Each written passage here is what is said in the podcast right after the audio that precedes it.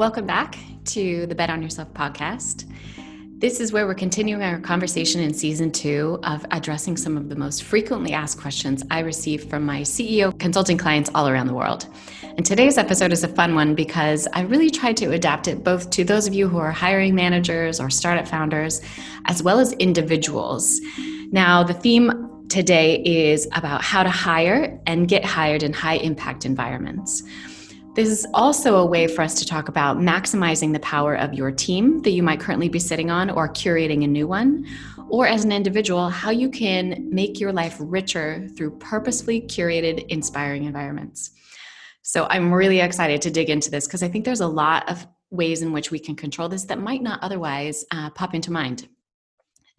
And the reason why I'm really excited about this is because I think in the pandemic, we have really come to realize the value of our time and new experiences. Our options, our movements, our our ability to be together has been so limited and i think we're all really craving taking some control of this now that we have more ability to do so. I personally am craving a really nice uh, flight to somewhere beautiful. I really live in somewhere really really inspiring and beautiful but i'm cra- i'm craving something new some new stimulus.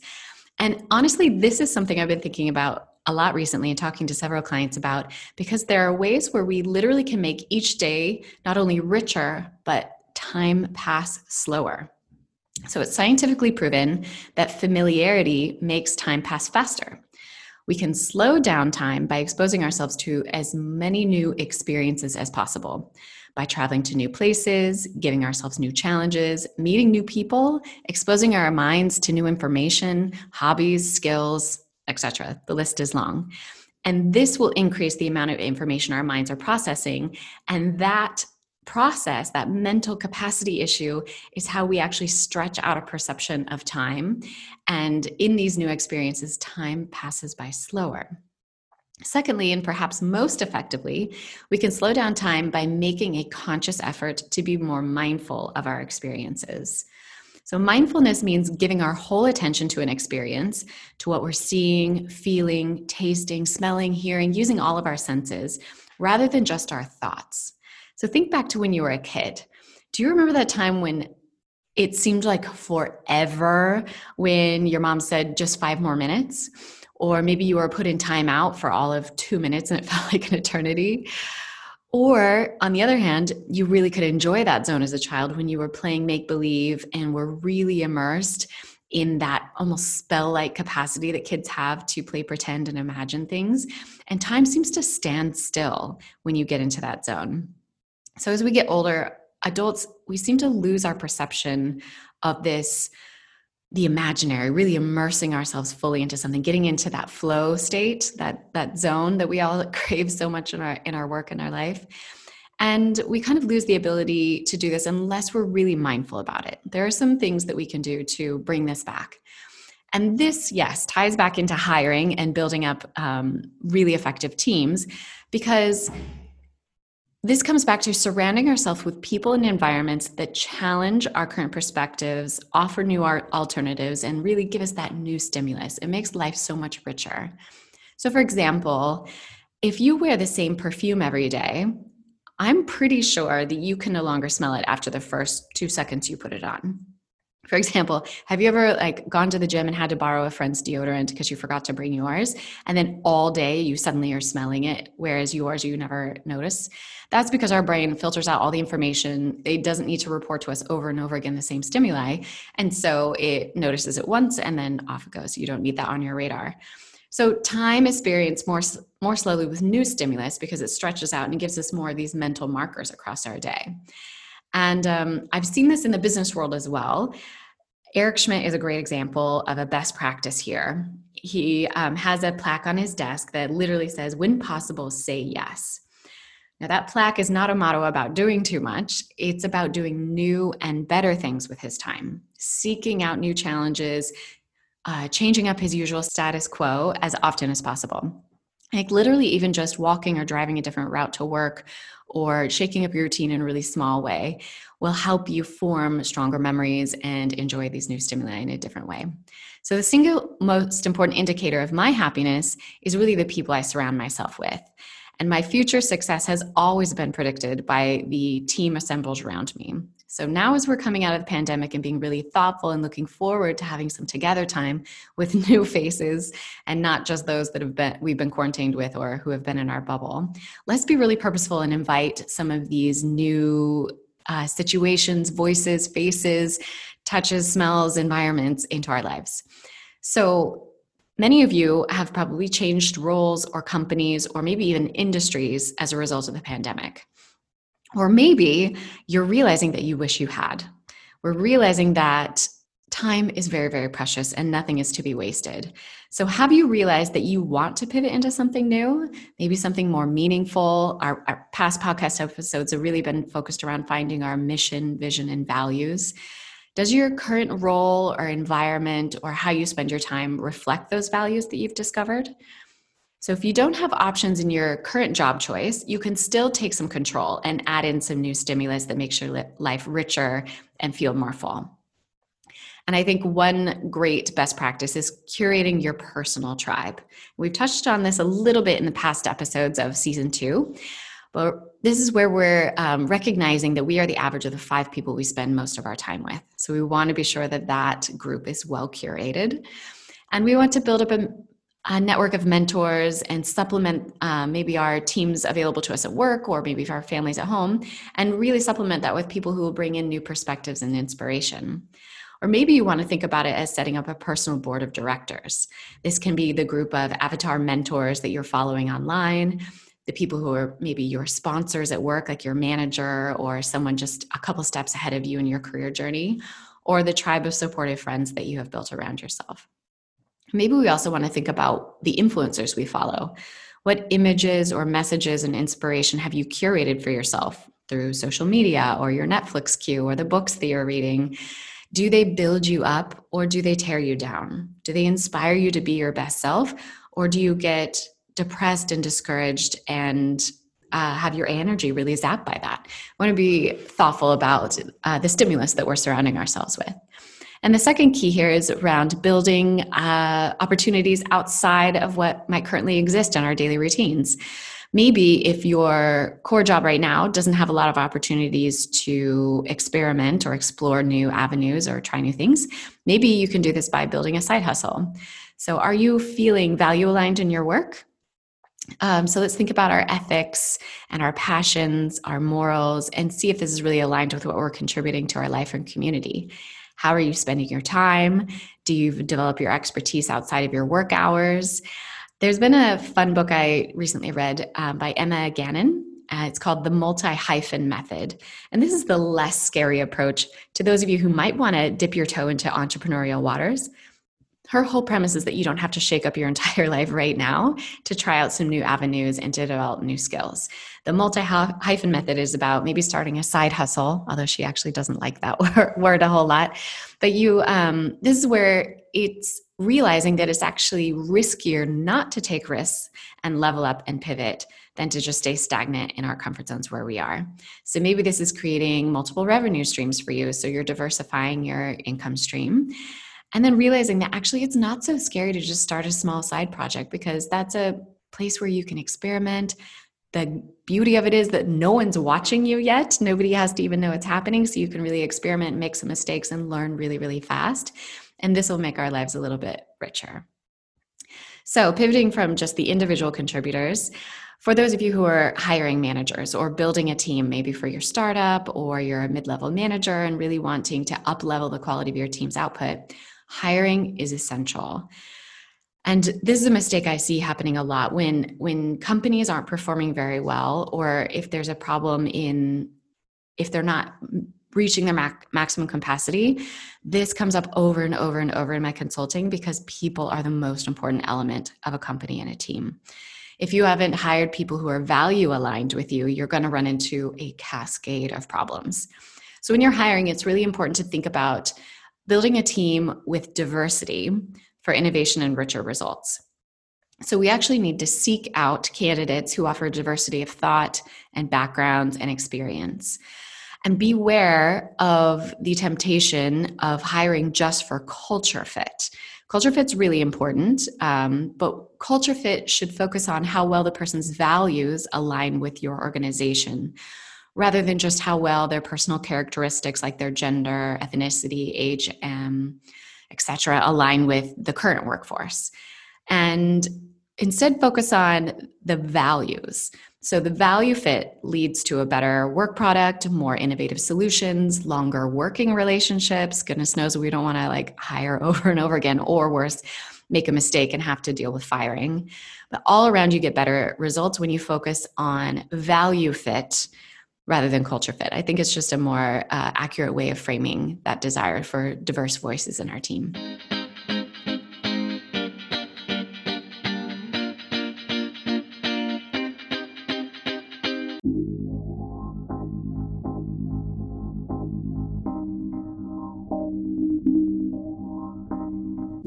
So, some hiring best practices that have served me well is really first focusing on translating your core values into hiring standards, or literally translating your value statements into hiring questions, the things you're evaluating when you're considering candidates. So, don't be tempted by someone who just looks just like you or is like, oh, look, that's a mini me. That's me 10 years ago. I want them on my team. I think I've literally said that before about people I've hired. But what we really want is we don't want to conflate that uh, comfort zone with our, with a judgment on culture fit. We want to look for and explore indications of our passion alignments, our, our values fit. So, for example, I might ask a question of uh, this is actually one of my very favorite interview questions where I ask candidates to tell me about a goal that took more than one year for them to accomplish. And I asked that question because not only is it a fun one, because I get to hear something that they were obviously passionate enough about to pursue it for more than a year, but it gives me a gauge into their grit and resourcefulness, how they pivot when they um, make some mistakes or endure a hardship? Do they seek out mentors proactively? It tells me a lot about them that helps me understand their core values. And if somebody actually doesn't have an example of a goal they set themselves for for that would take more than a year to accomplish. That also lets me know that maybe they're not right for the stage of company i'm at right now. We're in very early stage growing really fast and i need people who are resourceful gritty enjoy a challenge and will just roll up their sleeves and get the right thing done. And i've learned a lot of these interviewing best practices by the companies i've worked at. When i was um, interviewing at amazon back in 2002 Jeff Bezos only asked me two questions. Now, yes, this was after, I don't know, 15, 20 other people had interviewed me a little bit more traditionally, but he only asked me two questions. And the first was a brain teaser. He asked me first to estimate the number of panes of glass in the city of Seattle. And at the time, it kind of was strange. No one had ever asked me a question like that in an interview before. Actually, I hadn't really done very many job interviews to that point in my life. But he asked me that because he was trying to evaluate my thought process. Was I able to dig into a really complex problem and break it down into manageable steps? Would I see it all the way through, or would I get frustrated and want to quit? It told him a lot about me and how I handled that brain teaser. And the second question was just please tell me about yourself and why you want to work here, which again is getting at my value alignment, the passion that he could see when I talked about all the observations I had made during the hiring process and the projects that were exciting me. Those two questions told him a lot about me, so much that he took a chance on a 20 year old with zero experience and no tech expertise to sit at the desk closest to his in the company for those three years that I worked there. So then later, um, I was then recruited at Google after I'd moved to California for graduate school. And this process was kind of similar. They recruited me because I had a track record of similar values. I had a track record of success in high stress environments. They knew I had a thick skin to be able to handle the ebbs and flows. They knew I had had experience in war rooms, in really fast launch cycles, etc. So they knew that I was really value aligned. I was a good value fit for that for their culture.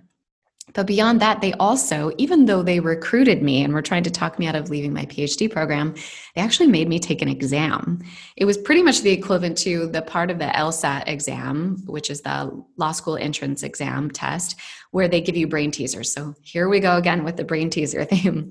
And so it was kind of those complex questions they would ask on the LSAT which is okay, imagine you have a dinner party and there's 12 people, and person A can't be within three seats of person D, and E must be uh, across from person F, for example, and really working out how to uh, solve that problem and make all of those rules fit.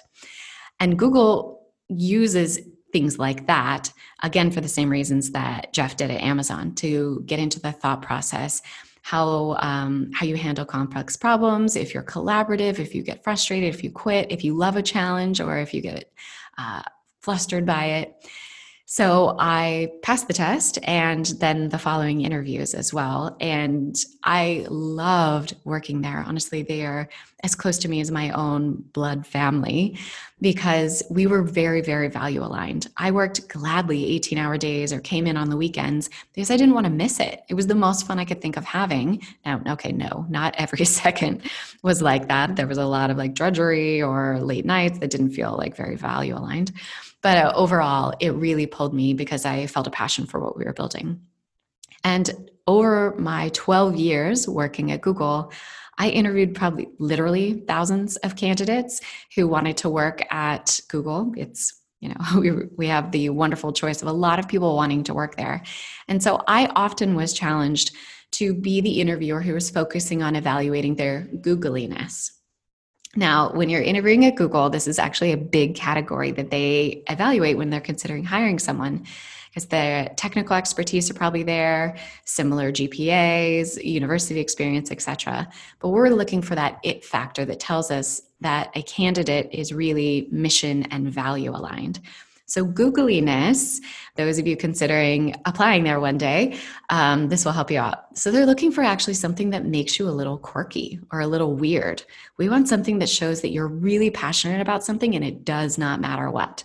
For example, I interviewed somebody who was a world champion Lego sculpture artist. Did you know that was a thing? I did not or we're looking for somebody who was, you know, um, maybe has some extreme sports as a hobby. If you're a triathlete, that tells me a lot about you. You're willing to sacrifice early mornings and sleeping in on a weekend for training or working up your stamina to do brick workouts, which is when you do a back to back, maybe a long run with a, a long swim, for example so I was looking for things that stood out to me to tell me they were value aligned, that they were curious about really complex things, that they enjoyed problem solving. So any indication of those qualities is what I was looking for in measuring their googliness. So when I was hiring for my team, I built up the team for Eric in the CEO's office and um, as executive chairman.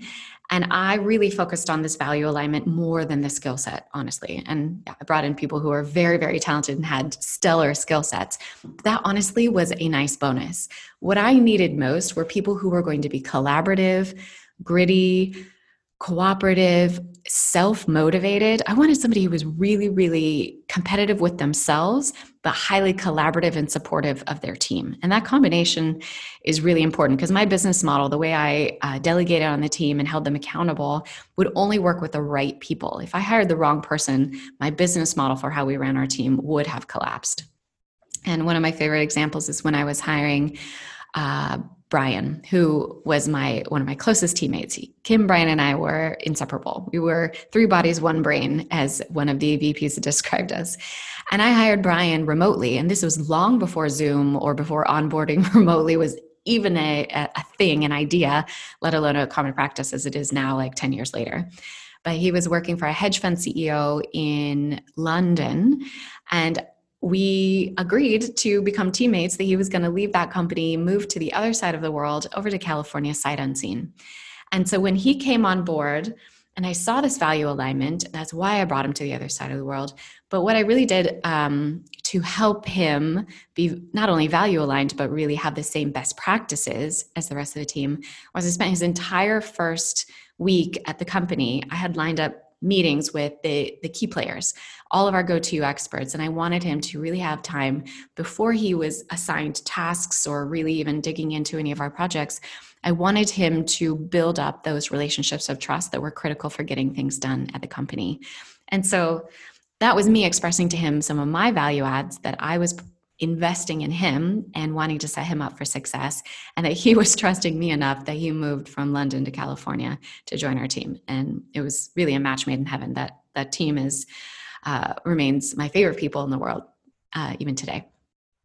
So, the next part I want to talk about is choosing a co founder. Now, whether or not you ever think you're going to do a formal startup, this still applies to you. So, a co founder can either be a formal, someone you're starting a company with, you're both taking the big risk of leaving your your um, you know paycheck jobs and you're going to take a risk in building something brand new together but even if you stay in a traditional role you can have a co-founder and actually it wasn't until I, I was sketching out this podcast episode, I realized I have done this even without realizing it.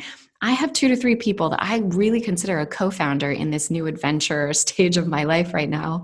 When I've left Google, I looked to them because they had started similar companies to mine.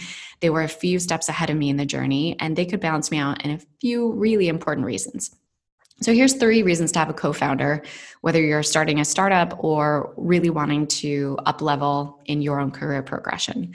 So, the first reason is for productivity. You can get a lot more done when you have someone to divide up the work with or just kick ideas around with, like the mental work. If you can divide, divide up that like creative thinking or problem solving or exploring all options, having somebody um, as a partner um, really helps you in that process. And you can get much better work done if you have a co-founder who maybe has a complementary skill set or again this diverse approach to their work where they can um, help you do things that you wouldn't have done alone. You can brainstorm with them and come up with better ideas that you could have alone or you could have someone talk you out of a potentially bad idea. That's equally important. So you can get a lot of uplift in just the amount and quality of work you can do with a co-founder so, the second reason that this is worth investment is moral support. Let me tell you, startups, you know what I'm talking about. This is hard work. Startups are an incredibly intense and taxing journey, and it's great to have someone that you can learn from and who can support you during the rough times. You're going to need that pep talk, you're going to need the pick me up. And even if you're just doing a side hustle or really trying to learn a new skill or taking a class after work, it's helpful to have somebody who can uh, cheer you on in that process. And the best co founder relationships are ones that really balance each other out. It's mutually beneficial to the two of you. The third reason I'm recommending a co founder is it's pattern matching. Honestly, I'm just looking to some of the greats out there. When you think about some of the most innovative companies, they've all had co founders Apple, Facebook, Google, Microsoft, etc. They all had co-founders when they started. So there's got to be something in that secret sauce. So then this it leads me to thinking about bringing on a co-founder. What should you be looking for in them? I think the single most important thing to know about someone before you start a company with them or before you consider yourselves like um, even soul sister co-founders in this journey called life is that you really want to know before you start this journey with them how do they handle stress? And the trick of this second point is the second most important thing is how well are they going to help you handle your stress? I think if I just boil it down to one single thing, the resource we need most as we're doing hard things is people to really help us with those stressful moments, to cheer us on, to give us a sanity check, and um, to root for us, to, to feel like we're not alone honestly, I think a lot of my consulting clients come to me because it is very lonely at the top. That is not just a cliche. I see it in practice in every conversation, not just every client, like every conversation with every client. They really need the support. So, gathering up our tribe, pulling together these experts, getting these new perspectives, more diverse experience into what we're doing is really essential. So, even if you're not a startup, you can have a co founder relationship looking for someone who challenges you someone who keeps you accountable for your goals and helps you handle the stress. Those are the three takeaways here. So let's make life a lot richer. Let's let each day feel longer in the best way possible. Let's feel more control about how much joy enters into our lives through mindful choices. We need to surround ourselves with the people and the environments which bring out the best in us. So that's my challenge for you this week is really set up uh, some patterns and best practices that make life feel richer and fuller and time pass more slowly in a like a delicious and enriching way. And let's surround ourselves with people who cheer us on and support us and make us our best selves. So until next week i hope you go out there and make a big bet on yourself and surround yourself with a tribe that is doing the same